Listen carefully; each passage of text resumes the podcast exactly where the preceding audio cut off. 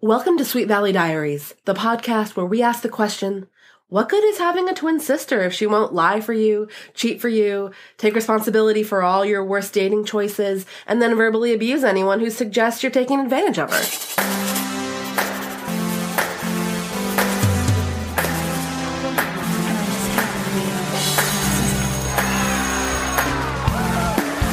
Book number five, All Night Long.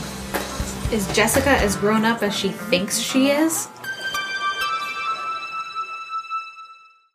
Hi, welcome to the podcast. I'm your host, Marissa Flaxbart. I have two guests, not one, but two guests with me. My dear friends, uh, Jessica Reese and Brian Reese. Welcome. Hi. Hi. Jess, we'll call you. But I have to say Jessica because you are the first Jessica that I've ever had on the podcast. And I'm not going to hold that against you. Thank you. but also, I never have before and I won't start now. I don't have any other Jessica scheduled for the show and nor any Elizabeth. So you might hold this title for quite some time. And this Jessica is far less verbally abusive. Yes, although in the teaser I was thinking of Elizabeth being verbally abusive to anybody who suggests that Jessica is not an ideal uh, perfect girl, even though Elizabeth is hating Jessica for most of this book. Of but what book is it that we're talking about? All night long. All Night Long, the fabulously titled number five book in the Sweet Valley High series that has one of the more, I don't know if I want to say intriguing, upsetting covers of of any of these books. Um, you guys want to? Should we talk about what the cover looks like? Yeah, so uh, first of all, we have uh, Jessica, who looks like sort of a half assed Kate Mulgrew, um, together with who I assume is Scott. With, Scott Daniels, yes. So the man in question here is Scott Daniels, and there's only one way to describe his face. He's got a Megan's List mustache. Oh, that was not the way I was thinking. I was going to say porn stash, but Megan's List mustache has a lot more poetry to it, and I really appreciate that. I feel like it goes along with the, the theme of the book. Oh, definitely. He he looks like the kind of guy who drinks Keystone Light Mhm. every day. And he's got these like seedy blue penetrating eyes. He also like- seems like his t-shirt sleeves should be rolled up a little bit, but they're not. He's wearing a beige t-shirt. Like I feel like he's checking me out.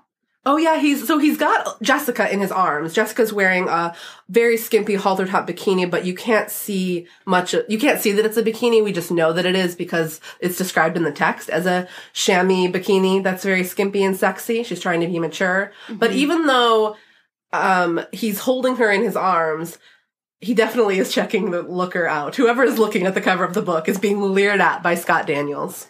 We should also keep in mind that Jessica's look is one that she practices in the mirror regularly.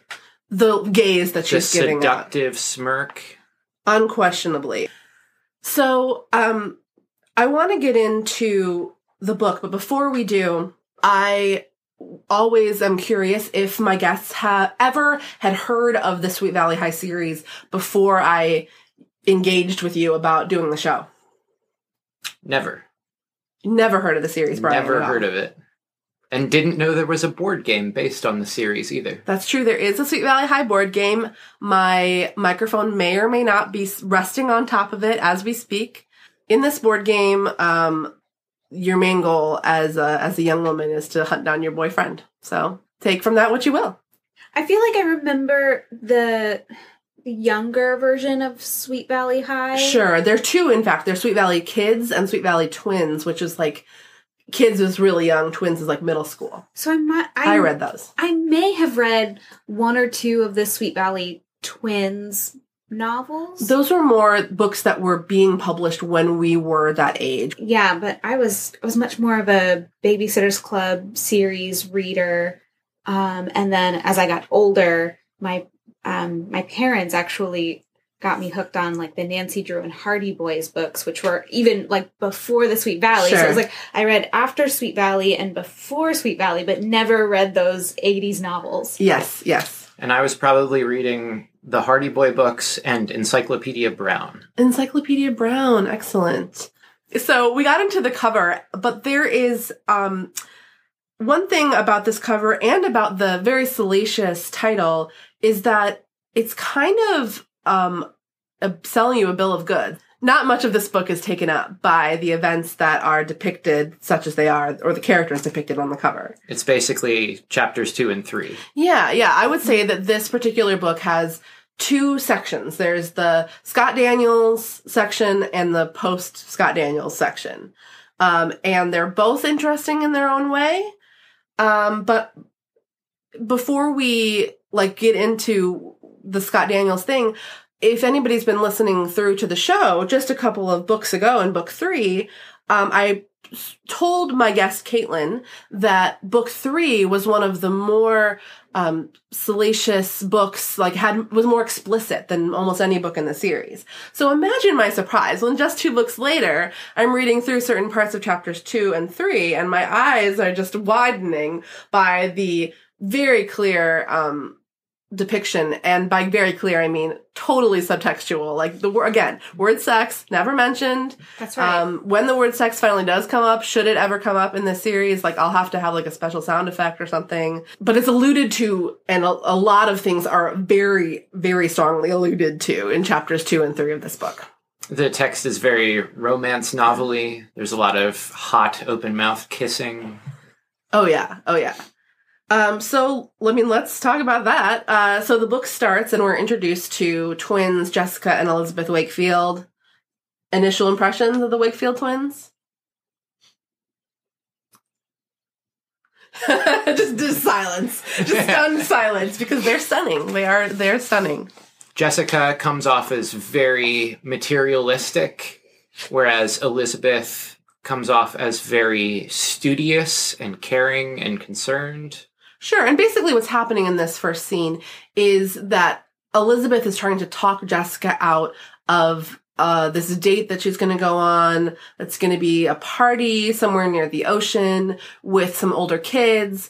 And her parents, the Wakefield's parents, have already forbidden them from hanging out with these people um, who are older kids. They're like college age kids.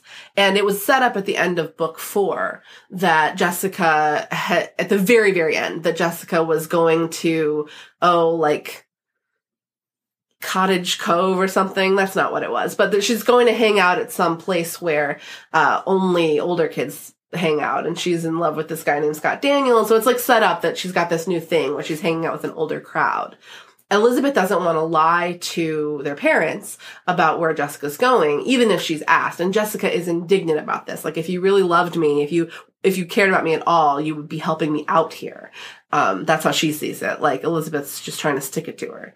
So Jessica leaves. She goes to this thing at the beach, leaving Elizabeth kind of fuming about what, uh, Jessica, the position that Jessica's putting her in through Elizabeth's thoughts, we hear about uh, Elizabeth's friends and their thoughts on how Jessica treats Elizabeth. And we know that Elizabeth's friends are not big fans of Jessica and the way that she takes advantage of Elizabeth. Uh, but we also get Elizabeth's, a, a little bit of that, uh, Elizabeth's sort of anger at anyone who would go after Jessica for taking advantage of Elizabeth. Right, right. Especially Elizabeth's best friend Enid is like kind of the only person that Elizabeth really openly talks to about the stuff that Jessica's uh, doing that drives Elizabeth crazy. Um, the other person that she could talk to about it is her boyfriend Todd, but actually, throughout much of the series, Elizabeth is reluctant to even tell Todd about Jessica's misbehavior because it's like he's gonna say, I told you so. It's like he, she knows that Todd doesn't like Jessica and the book even alludes to some of the things in the earlier books, including the very first book that Jessica has done to Todd that, that are bad. And she doesn't want to give Todd any material to work with. Mm-hmm. Yeah, he's she's already such a sore spot in their relationship. Yeah, that Elizabeth's not even gonna bring it up, not even gonna tell him about the bad stuff that Jessica does because she's giving him, you know, ammunition uh, for his. It's very easy to come by when it comes to Jessica. But then we switch over, you know, leave Elizabeth alone and switch over to the saga of Jessica and Scott Daniels. And in episode four, I did a lot of reading from the book, and this was another one where, especially for these two chapters, I was taking pictures of every page. I was like, I cannot believe what is happening. And I've read this book before, but all I was shocked all over again. um, so let's see what I can come up with. Well, culminating in the attempted rape. yeah, yeah. So I mean, uh, I keep on confusing the phrases "spoiler alert" and "trigger warning." Which it says a lot about me as a person, I guess. However you look at it, there is some sort of like attempted date rape that happens. Uh, not even sort of like uh, for real. Um, but first of all, let's kind of set the scene. So Jessica's laying on the beach. Uh, and she's with a bunch of, of college kids. We've also been told that Scott Daniels has said that he is 18, but Elizabeth doesn't believe it, um, doesn't think that he really is 18. She thinks he shaved a couple years off of that. Mm-hmm. And looking at the cover, I mean, he could be 35. I don't know too many 18 year olds that can grow a mustache like that, but who knows? Um, so we're introduced to these teen girls um, through something that's already giving you a glimpse at like what at what speed the college age girls are going on. Um, Jessica's overhearing some other girls at this party uh, talk to each other on the beach. And the one girl is saying, You should have seen the look on my dorm mother's face when she caught Bobby sneaking out of my room the other morning. She actually asked him what he was doing there, as if it wasn't as plain as the nose on her face. so Jessica's hearing this and she's like, I need to seem cool and old. Like, what am I going to do? And so she starts kind of playing this game of, well, I'm going to sound sophisticated. And some of the uh, be- before that, in the first chapter, some of the discussion is about how Jessica, with previous boyfriends, knows how to take advantage of them and sort of be a tease, but be in control of the situation. And so she's figuring, trying to figure out here how she can sort of keep Scott on the edge of a string, even though he's older and knows a bit more about the world than her previous boyfriend, so she's not sure how she can quite pull this off. Yeah, and just to make it clear for anybody who thinks that I have like been too hard on Jessica when I describe her uh penchant for wrapping men around their fingers. It, this is not just something that like an outside observer sees Jessica do. When we get a glimpse into Jessica's inner monologue, this is literally what she's thinking. Not just I like to have the upper hand in a relationship, but I want to wrap men around my fingers. Scott, I don't know if he's going to be bossed around so easily. Um, she thinks, but she's trying to seem older. And she says at one, at one point, Scott says like, Oh, um, I think Jessica can handle herself. And Jessica says, Sure, I can handle myself, she teased, flicking one long ruby frosted fingernail against his cheek. But I'd rather have you do it. And then he like jumps on her, like kisses her in front of everybody and like knocks her over. And she's just like, ha ha, ha you know, because your muscles are so strong. Like, I get it. You know, she's like, he's picking up what I'm putting down. Now they know that I'm not a little girl. But then just a couple pages later, she overhears some of his buddies saying something like, oh, Scott sure likes him young, like jailbait. And then they say, the grossest thing, they say, gotta watch out for them when they're that age, all tease and no tickle. which really makes me kind of sick to my stomach. Oh, you know? Yeah. But I was just thinking that, like, that's definitely who Jessica sees herself as at this point in her life, right? Like, she wants to be that tease without necessarily, like, putting out. Yeah. Well, and it's something that is so hard to talk about on this show because here in 2018, especially in light of all of the things going on with sexual harassment issues in our world right now and people coming out, the idea of accusing a woman of being a tease feels very icky. Like it feels like dangerous waters to go into. But here we have the one of the protagonists of our series who, I mean, she doesn't really like that label, but she's being described as actively engaging in that kind of behavior, right? Yeah, and What I was thinking think? about earlier in the book how it sounds like Enid was at one of these couch beach parties. Yes. Or, or her no- sister, Enid's cousin, I think, went to one of these college parties before where there were mattresses on the floor instead of chairs. Like Jessica kind of Jessica has been warned of what she's getting into. And she thinks, you know, well, I can handle myself.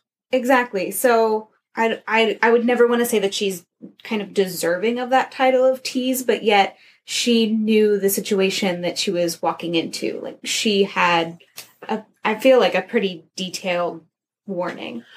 Well, and this soon, this whole thought process, this whole conversation soon gets even more complicated because Jessica then baits Scott into kind of chasing her. And he's like okay well let's you want to be alone? Like let's go off alone. I know a great place. And he takes her walks through this circuitous route through the woods up to some like beach house cabin that he knows is abandoned.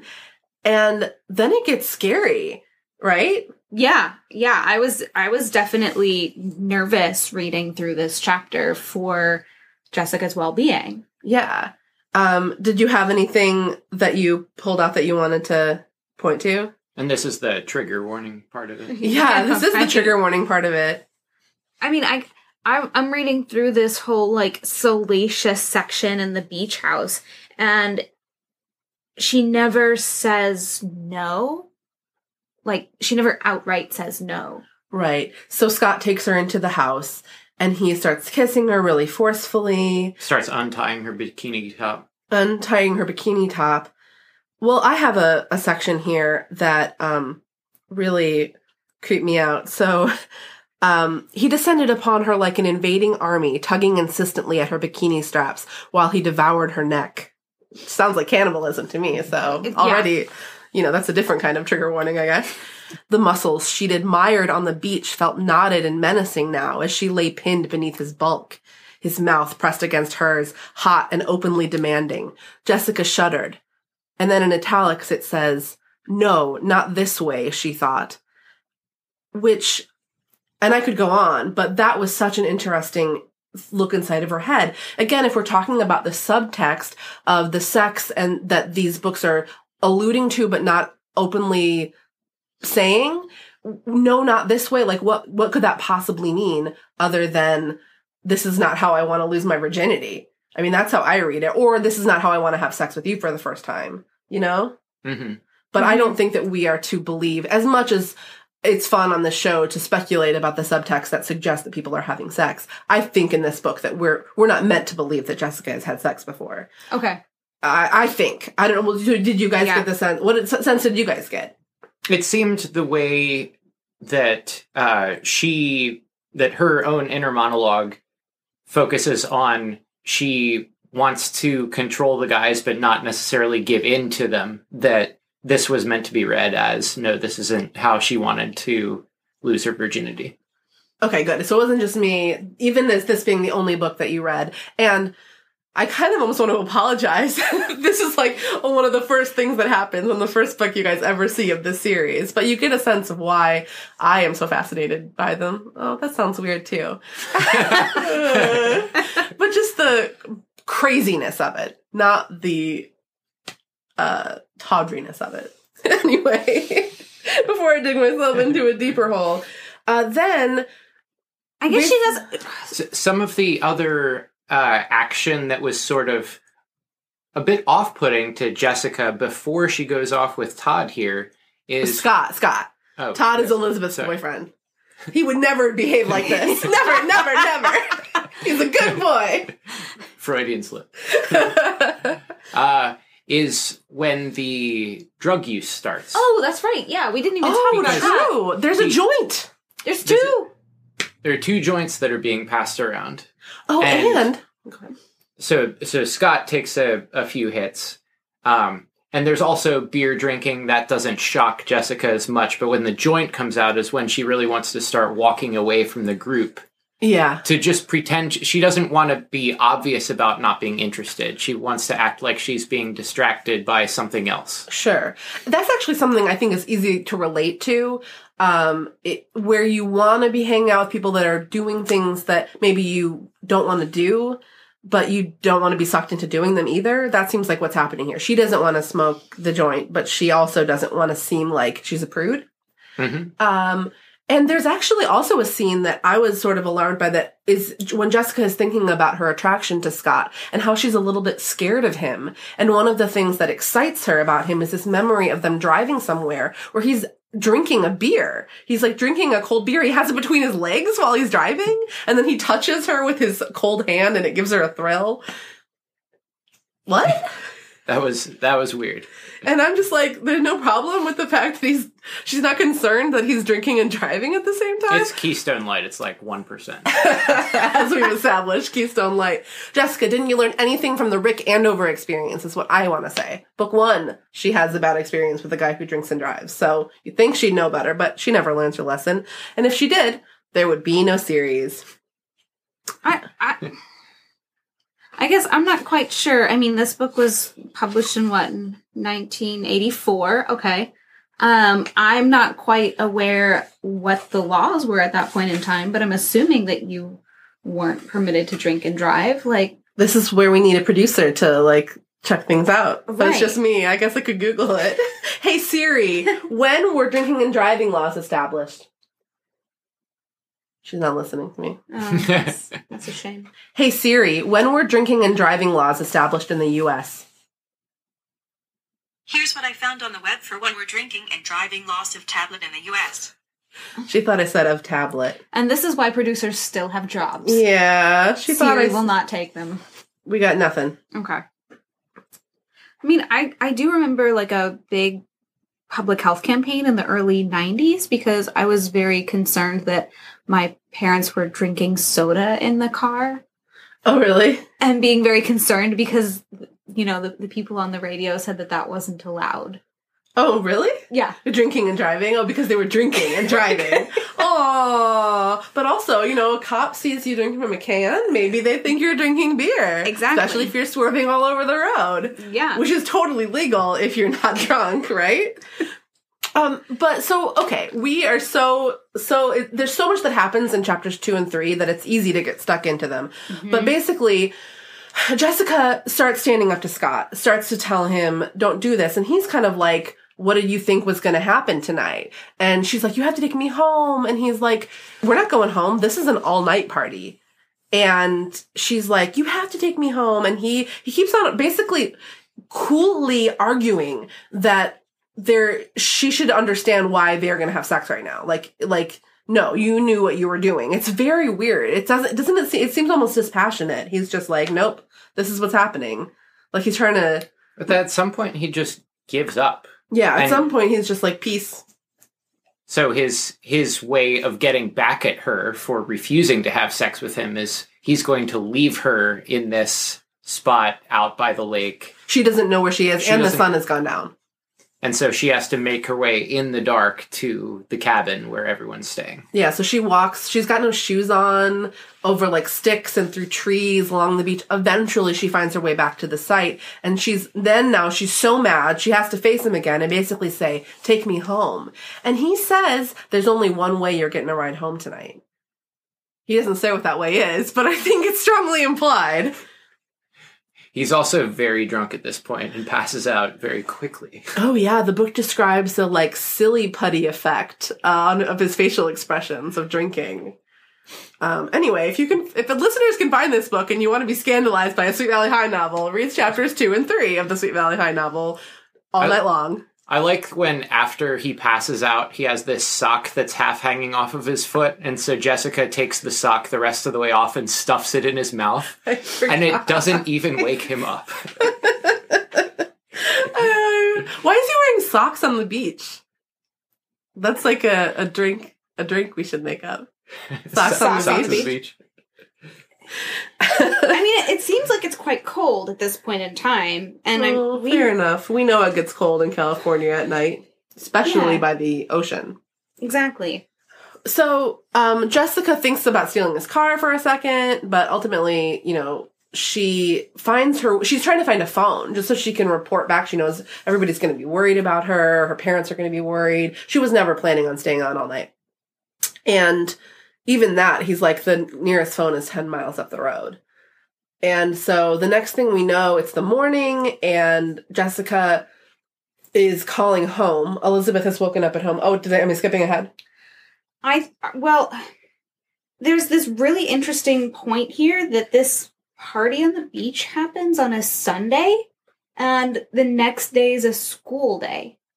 Yeah, I thought that was really weird too. When she was going to the party, like why were why would they have this party on a Sunday?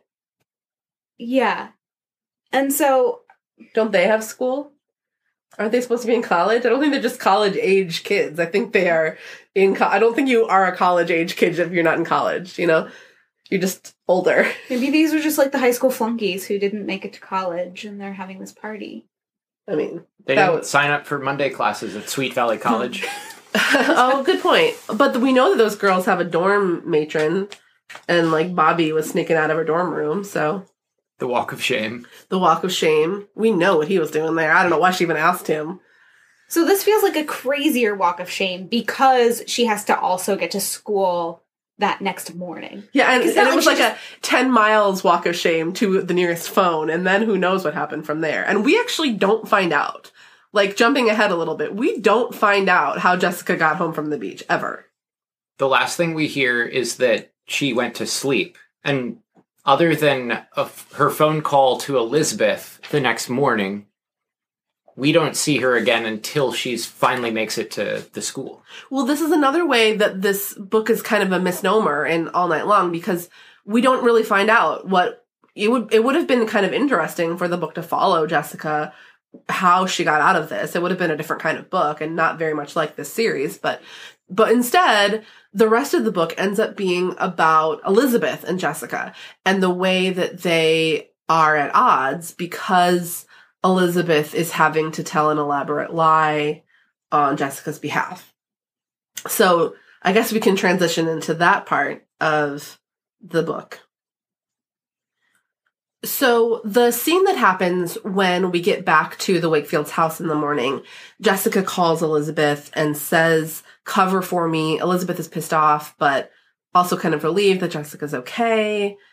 And the scene that unfolds is one of the more fun scenes in the book, I think. So Elizabeth goes downstairs for a large pancake breakfast. Keep in mind, you guys, that just one book ago, Elizabeth was and Jessica were both like food shaming poor Robin Wilson. In this book, they eat so much food. It is described in detail how much food Elizabeth eats at certain meals. I was just since I just just read book four, I was livid hearing this description. But anyway, her she eats her favorite breakfast, pancakes. Her mom makes her a big pancake breakfast, and her mom's asking where Jessica is. And Elizabeth is saying, Oh, she's still upstairs. She has to sew on a button that fell off. The lies begin. The lies begin. Now, Elizabeth, before, if this doesn't sound like a very Elizabeth thing to do, it's not. She's upset that she has to do it. But what she does is a clever trick she's been doing since she was a girl. She tries to imagine that she's Jessica and thinks what Jessica would do in this situation. Imagine where, how, how did she ever come up with that idea? But um, this is the plan she comes up with, and the book is kind of has some fun with the reader too because it doesn't spell out what she's going to do until she does it. She says she scarfs things down. Mom's like, "Where's Jessica?"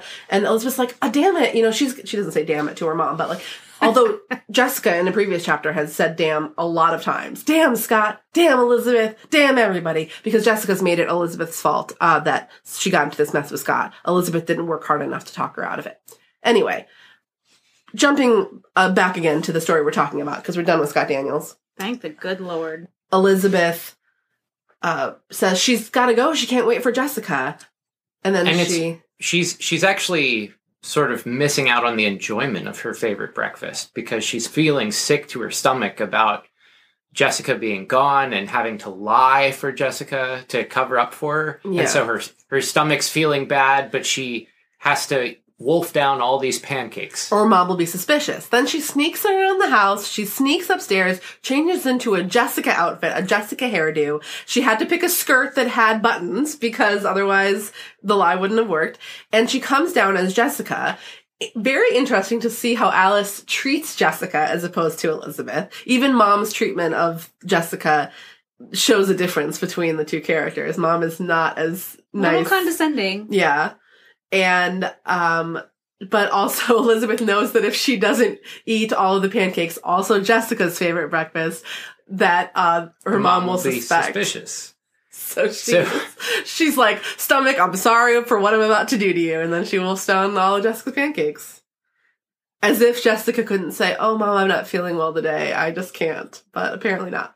And then she goes to school and everybody thinks she's Jessica at first. Well, this this is an interesting. Uh, there's a split, right? Because all of Jessica's people thinks that she's Jessica, but Elizabeth's people knows that she is Elizabeth. They know that she's Sure. Elizabeth, but they all each have a reaction at first. Like Elizabeth call as Elizabeth, dressed as Jessica, calls out to Enid, like, "Hey, Enid, wait up!" And Enid like looks over his shoulder and doesn't stop. Bitch, no. And then the same kind of the same thing happens with Todd, and and Todd's Todd like, looks confused but says, "Liz." Yeah, yeah. And then Cara later on thinks that she's Jessica, and Elizabeth decides to make up a. Cara's like, You've got to tell me what happened with Scott Daniels," and Elizabeth makes up a whole story about what happened. She doesn't do this to cover for Jessica. She does this like to mess with Jessica, kind of like she thinks it'll be fun. She knows the story will get all around school because she's telling this to Cara. yeah, and Cara's a gossip. And so she tells a story where they're out on a boat and Jessica just completely tells Scott off, Yeah, little does Pushes him off the boat. pushes him into the water. Yeah, and Elizabeth doesn't know at this point that Jessica had a terrible time with Scott. So she probably thinks that she's, you know, daydreaming that this went so badly. But when in, in reality, she's not that far off uh, in terms of Jessica's feelings towards Scott. But there's something we have not mentioned, which is that there's an important test that for some reason is happening at the school, even though it seems to have nothing to do with school uh, that both of the twins want to take for a summer job where they're going to be tours. They're going to give tours around Sweet Valley. And they both have to pass this tourism guide test in order to be able to do the job. Elizabeth, of course, has studied a lot for it. Jessica, not so much. But Jessica has promised Elizabeth on the phone that she's going to make it to school in time to take this test. And they have to both do it together or the summer will be ruined. Yes, ruined. And Elizabeth, um, when she's talking to Enid about it, is like, just everybody keeps telling Liz, just don't do it. like, just don't uh, save her. Like, let her deal with her own problems. And Liz is saying, yeah, but if she doesn't get to do it this summer, then that won't be fun for me either. And I'm like, damn you, Elizabeth. You're so right. And I hate it. But this is just me relating to Elizabeth. I was more like, damn it, Marissa, why do you do things like this? Why do you do nice things for terrible people? So Elizabeth takes her, her test during the second period, takes her tour tour guide test, Keep in mind that Elizabeth is dressed as in this Jessica outfit all day long. passes it with flying colors. She knows she passed it. And then she gets out of the test and starts talking to Cara at that point. Yeah. Also, Todd comes up while she's talking to Cara, and Elizabeth like makes a signal to him, like "Let's play a joke." So that Todd comes up and like also pretends that she's Jessica, but like he's flirting with her anyway. And then the- when just Cara, to create another story for Yeah. Cara to tell to everyone. which seems like a bizarre rumor for Elizabeth and Todd to want to perpetuate, but does. whatever. Who knows? They didn't think it through. And so then Elizabeth has decided that she's going to go ahead and take the test for Jessica. She was not planning on doing this, but Jessica hasn't shown up. And Todd is like, Elizabeth, no, that's not what you're thinking. Um, and she's like, oh, well, th- you know, it, it's important. I want her to pass. And it's not really like cheating because Jessica would have passed anyway. And Todd's like, do you fucking hear yourself right now? And he doesn't say fucking. no, he doesn't say any of those words, but that's his tone. And Elizabeth freaks out on him. Do we have? We should find that part actually. yeah, it's. I'm sure I didn't mark it. 65. Um. Oh yeah, here. Go ahead. Yeah, so Elizabeth just, you know, screams at Todd, I know what you were trying to do, she cried, shaking his hand off. You were trying to turn me against my own sister. I never thought that you'd stoop so low, Todd Wilkins. And he's like, I guess we're not going to the surfing thing at the beach this weekend. And she's like, I'd rather go to the beach with Jaws or something like that. I'd rather be swimming with Jaws. Well, and then Todd calls her an idiot. Todd does Like call her an things escalate really quickly over this situation. That seems like to me, like it's not a huge deal. Kind of like this kind of seems like it's common practice in Elizabeth and Jessica's twindom. Yeah. In fairness to Todd, I do think that Elizabeth is being an idiot, but it's also was a, a really bad idea for him to say that to her. Yeah. They so they had this fight um over over Jessica letting Elizabeth I'm sorry. Over Elizabeth letting Jessica walk all over her. And there's actually a moment earlier in the book, um, pretty early on, that um I had to I took a snapshot of it and sent it to my roommates because in the very first episode we were talking so much about Elizabeth being a doormat, and in this book she says that she should get welcome tattooed across her chest, and I was like, look, she finally realizes what a doormat she is, and they both saw this and were like, that's kind of dirty, because. And I, it took me a second, but yeah, you know, having welcome tattooed across your chest certainly does imply something that I don't think Elizabeth was trying to imply with no. that comment, which was made only to herself in her own head or possibly to her reflection in the mirror, because that's the kind of thing that would happen in this book. So, as a result of this fight with Todd, They basically break up. and Elizabeth is devastated, and she's she has to go in and take this test for Jessica, but she's crying the whole time. Her tears are smudging up the page as she's writing. She can't remember any of the answers because she's so distracted about this fight. Yeah. and she hands in the test and she thinks she may have failed it and the teacher tries calling after her but she ignores it and walks off crying Yeah, and then she tells Enid about it in the bathroom, and Enid is kind of repeating what Todd says, but she's like, I mean, I don't want to get in trouble with you, so I'm not going to say what I really think about Jessica. And uh, Dana Roberts comes in wearing a funky outfit. That's she's the lead singer of the Droids, the um, Sweet Valley High's contribution to the rock scene, I believe, is the way it's described of the band. That's and right. she's like, "Men are scum. You're better off without him." I don't know what happened to, to Dana. she had gotten into a fight with her saxophone player after they were together romantically That's right. I do know what happened. I forgot. She explained. Uh, that's what happened. She says they can lift us up to the clouds one minute, then plunge us into the pits the next. I know. I was hung up on this saxophonist once. And then she says he spent more time playing around with other girls than he did playing with his saxophone. Which sounds like a euphemism if I ever heard one, but then she probably wouldn't be mad about that, I guess. I don't know. you need to spend more time playing with your saxophone, buddy. Oh, okay. So the rest of this book unfolds in a kind of a cascade of Elizabeth being mad, Jessica shows up, and there I was waiting, I don't know about you guys, but I was waiting for this big confrontational moment where Elizabeth is like, Jessica, you have to understand what I did for you. And Jessica's like, Elizabeth, you have to understand what I went through. And it just doesn't come. Jessica just hugs Elizabeth really tight. And Elizabeth is like, oh, how can I stay mad at her? And I was like, what? What? That's it? You guys remember that you have moment? to you have to wonder what elizabeth is getting out of all this because it doesn't seem like anything it's her actions just don't make sense she should she should like it kind of explode on jessica even on even irrationally like do you have any idea what this lie forced me to do and how much pain it caused me today? Yeah, like I just broke up with my boyfriend because of you. Like we don't get any of that. as far as i can tell elizabeth never even tells jessica that she and todd had this fight. Like jessica has no idea. All jessica knows is that a couple days later the results come out for the test and elizabeth has passed her own test but failed jessica's test.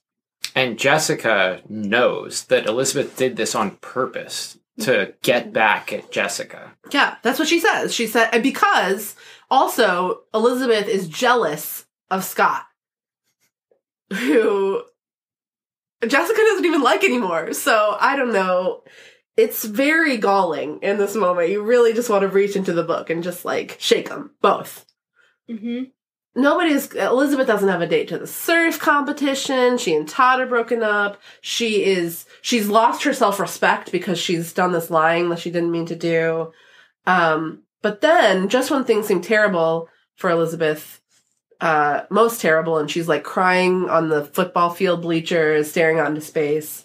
Um, Todd comes back and says that he's sorry. Now, this is actually days later. Wait, No, he not, he does he's- not say he's sorry. He says he says he's not apologizing, and he doesn't necessarily want her to apologize either. That's true. They just need to move That's past it. right. he calls a truce, He calls which it I truce. think is a really douchebaggy thing of him to do. But then he Interesting. tries apologizing, and she says no apologies. Remember?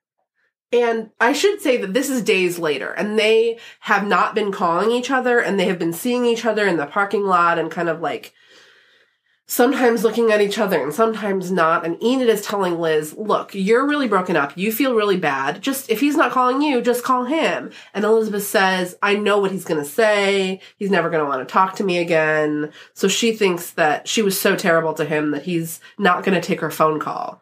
It's so stupid but this is high school, I guess, so maybe it's very realistic. Um, Yeah, I mean, I wish they would have talked through the whole Elizabeth and Jessica thing. Like, I wish Todd and Elizabeth would have talked about that because I feel like it's something that's going to perpetually invade their relationship. And so if all they do is call truce. Like, well, and Elizabeth and Jessica also never talk through anything in this book. Never. Like, they never have a moment where Elizabeth's like, I can't keep doing this for you. And Jessica's like, I know, Lizzie, I know. That doesn't happen. this is and and with Jessica, the whole thing's like an episode of Family Guy where you get to the end and Peter's like, "Well, I didn't learn anything from this." Jessica does not learn any lesson from anything that happens in the entire book. and we don't really know what happened and um every the the only thing that happens is that Jessica gets poison oak. that's like that's like her comeuppance. And Elizabeth thinks to herself, secretly, I think she deserves it. It's like, yeah. she I mean, definitely she deserves totally it. deserves it. And she didn't deserve what Scott did to her, but she deserves poison oak. For sneaking out of the house, she deserves poison oak. and like her litany of lies and why did she agree to go on a hike without shoes on like come on put on some pants like i don't care i don't care who you're trying to impress on your date if you're gonna go walk through the woods don't do it in a red chamois bikini chamois Chamois. Yeah, it's French. is there anything we missed in the plot Yeah, the, we didn't the talk about the surf surf competition. competition. We didn't talk about the surf competition, which actually I think can bring us to a section of our podcast where we talk about boys. Oh, oh, oh, it's a beautiful boys, a beautiful boys. I'm in danger of losing my head too. There are two boys that are in this book that are surfers.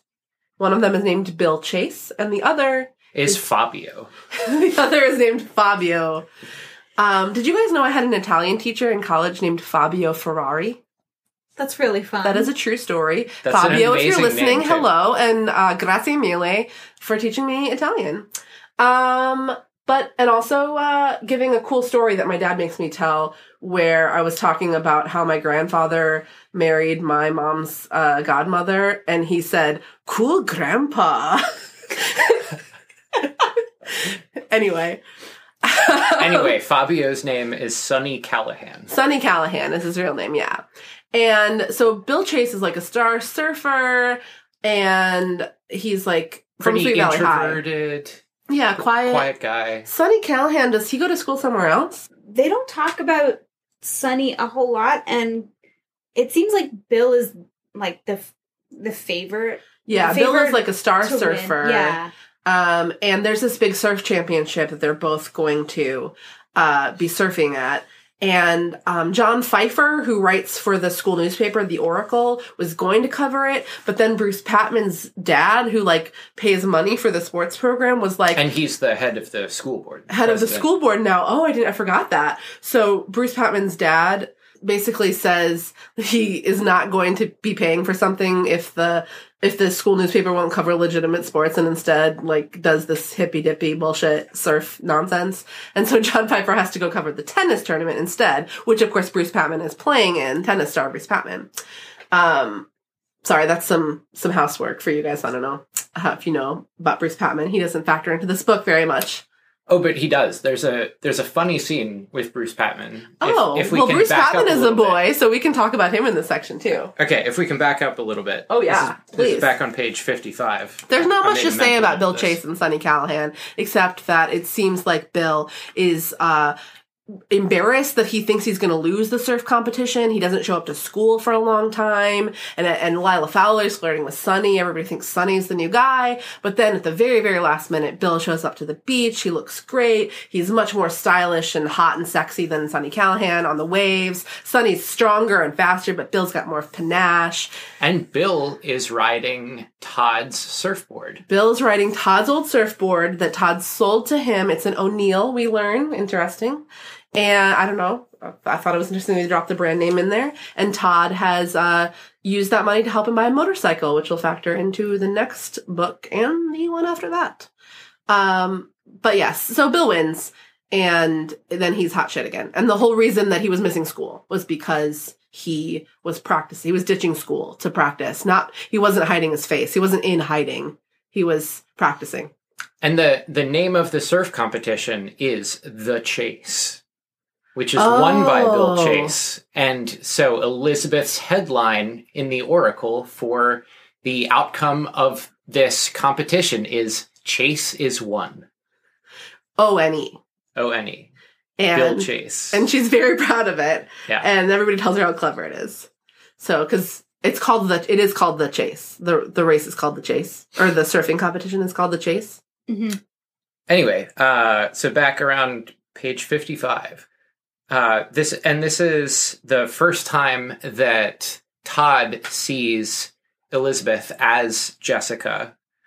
Uh, Todd is talking to uh, Bill Chase at this point in time, and we find out later this was Todd selling his surfboard to Right. uh, to Bill. Um, so what's happened right before this is Elizabeth, acting as Jessica, draws Bruce Patman's attention, and Bruce asks her out. And as as Jessica, Elizabeth uh, turns him down. But Todd sees this happen, and so uh, Todd ends his conversation with Bill Chase, starts talking to Liz once he recognizes her, and uh, so as he says bye to Bill, he turns to Elizabeth and says, One of these days I'm going to annihilate that creep. And Elizabeth is so distracted, she says, Who, Bill? As if Todd was just chatting with Bill, says bye to him, and then is like, I'm going to annihilate that guy. yeah. Elizabeth doesn't realize that Todd thinks Bruce is flirting with Elizabeth. Knowing that it's Elizabeth. Yeah. Elizabeth knows that Bruce thought she was Jessica. Like Elizabeth is very aware of the fact that she looks like Jessica and people are going to think she's Jessica. So she takes a lot of pleasure in turning Bruce down, but also she knows that that's what Jessica would say to Bruce too. I mean, they just, Bruce and Jessica were just dating and had a terrible breakup like two books ago. So I mean, I'm a little disappointed with Elizabeth that she didn't screw with Jessica and say yes to Bruce Patman. Like, I feel like that could have been a really fun plot twist. That could have been a fun, fun plot twist, but nobody wants anybody that they love dating Bruce Patman, Okay. even if it's just to uh, be a jerk. Uh, so Elizabeth's distracted response is is pretty funny there. But then once she realizes what Todd is saying, she says, "Oh, don't worry. He wasn't asking me out. He was asking Jessica." Yeah. And then all is forgiven. So, did you have any favorite boys in this book, Jess?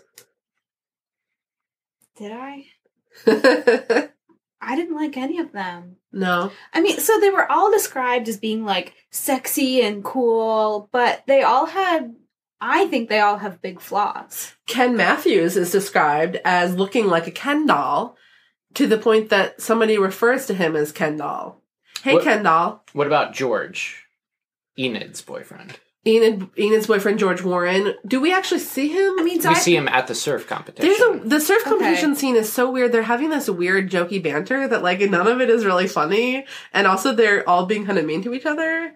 like, I, I don't like how Todd sweeps all of his relationship problems under a big rug and just pretends like they're not there. I mean, Bill Chase, you know, hot surfer dude, uh, skips school. I'm not, Yeah, but of if he didn't skip school, then he wouldn't have won the surfing competition. but he may have because he had that fancy new surfboard. yeah, but he wouldn't have known how to ride it because every surfboard is different, I think. I'm not a surfer. I don't know these. I am not either, but the book would have us believe. I have a feeling the book's author is also not a surfer. Well, the the only the other males mentioned are uh, Dink Halstead. I don't even remember that. He's one of the people surfing, and he Oh. wipes out on some rocks, and there's some blood Oh, on his cheek. Sure. Oh yeah, he gets the bloody cheek. Yeah. Dink. The name- Never to be heard from again. Does not sound like an attractive Sweet Valley High well, student. I know a man to ask yours about, Mr. Collins. Mr. Collins Is he the head of the Oracle? Is the yes, he's an English teacher and he's a newspaper editor. Do you remember anything about Mr. Collins? yeah, he has strawberry blonde hair. This is an example in this book of Mr. Collins being described as he's so kind and he's such a good teacher and he's so handsome. Like, it's no wonder he's everybody's favorite teacher. Oh, that actually reminds me that um, in the bonus episode for Playing with Fire, also with Caitlin, is my second uh, kind of retraction of the episode. I said that I she was wondering if there was ever a hot for teacher book. Is I think the phrase that she used, and I was like, no, no, I don't think so. But I I did some investigation and I had forgotten that in uh, one of the special editions, it's called Special Christmas. It's a Christmas book. A character named Suzanne Devlin, who um, readers may remember is like a bitchy girl from New York City that shows up in Sweet Valley. She tries to get uh, Mr. Collins to like flirt with her and then like makes up a story about how he took advantage of her. And I had read that book, but I'd forgotten that that happened. Um, but Mr. Collins is a good man. He does not engage in inappropriate student behavior.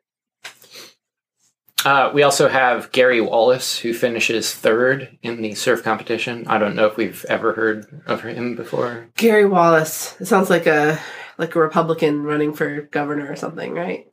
I'm not going to vote for him. No. Dink Halstead has my vote. Is he a Republican or is he a libertarian? Gary Wallace.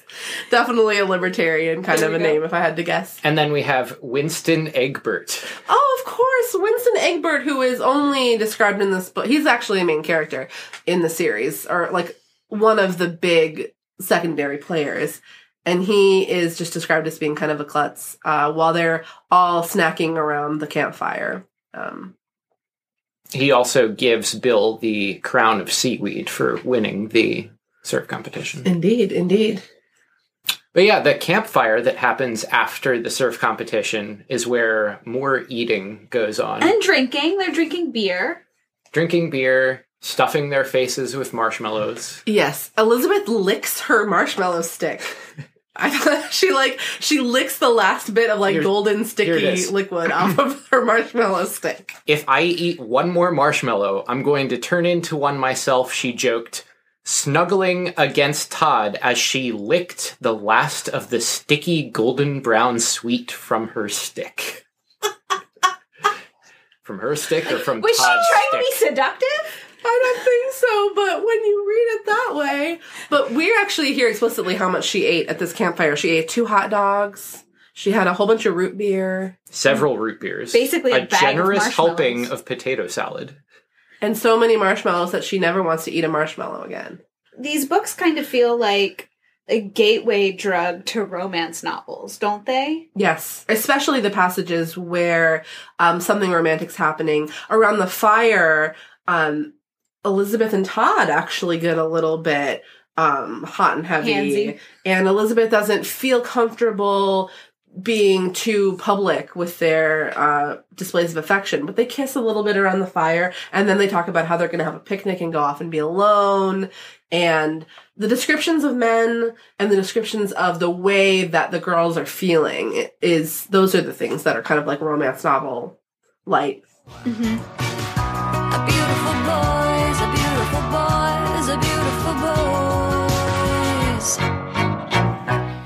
Well, I have to ask you guys an important question. And that is are you an Elizabeth or a Jessica? Now, I know that you, Jessica, are in fact literally a Jessica, but we're going to put that aside. I thought that maybe it would be fun if you two could tell me what the other person is. Sure. I I can go first. I would say Jess is an Elizabeth because I've seen plenty of instances of her trying to fix things for other people. they usually go better than how Elizabeth's attempts at fixing things go. hmm hmm And Jess, what do you think about Brian here? I would never insult anyone by saying that I think that they're a Jessica. yes, I mean, Jessica I- I does would not come across well in this book. I should say I would never insult anyone I care for by calling them a Jessica. If you were trying to insult them, it would be an effective insult based on Jessica's Based on these behavior in books, this book. yeah, yeah. Um, but I feel like Elizabeth's got some real kind of creative problem solving. She thinks on her feet in the moment, and like that element of her, I definitely see a lot in Brian. And so I would have to say that Brian is way more an Elizabeth. the if if I were to pick out a Jessica quality about myself, it would be the um you know figuring out how to uh work her way into and out of trouble sort of in the manner a Slytherin might. Sure, sure. Uh, as a Slytherin myself, Yes. I can identify with that. Both Reese's famously uh, of the Slytherin house. Proud Slytherins. Yes. Yeah. Well, let's not talk too much about that. Or Okay. we're Yeah. You this know. isn't a Harry Potter podcast. I'm a well documented Gryffindor, and therefore, you know, I don't want to talk about it.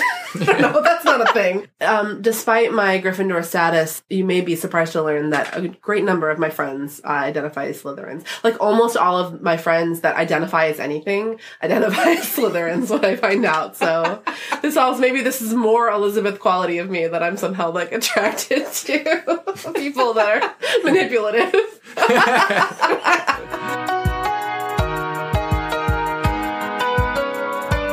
Will Todd's motorcycle drive them apart? Find out in Sweet Valley High number six Dangerous Love.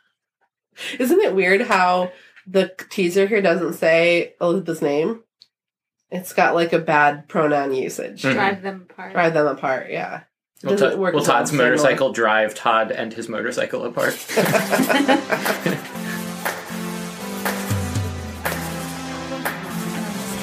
Well, you guys, thank you so much for joining me today, Jess and Brian. I also want to thank Jocelyn Schofield for the use of her song Beautiful Boys. And I also want to thank Don Flaxbart, Mary Kate Battles, and Lauren Shippen. I'd love to hear from you. Send me an email at sweetvalleydiaries at me.com or you can find me on Instagram at Sweet Valley Diaries or on Twitter at Sweet Valley.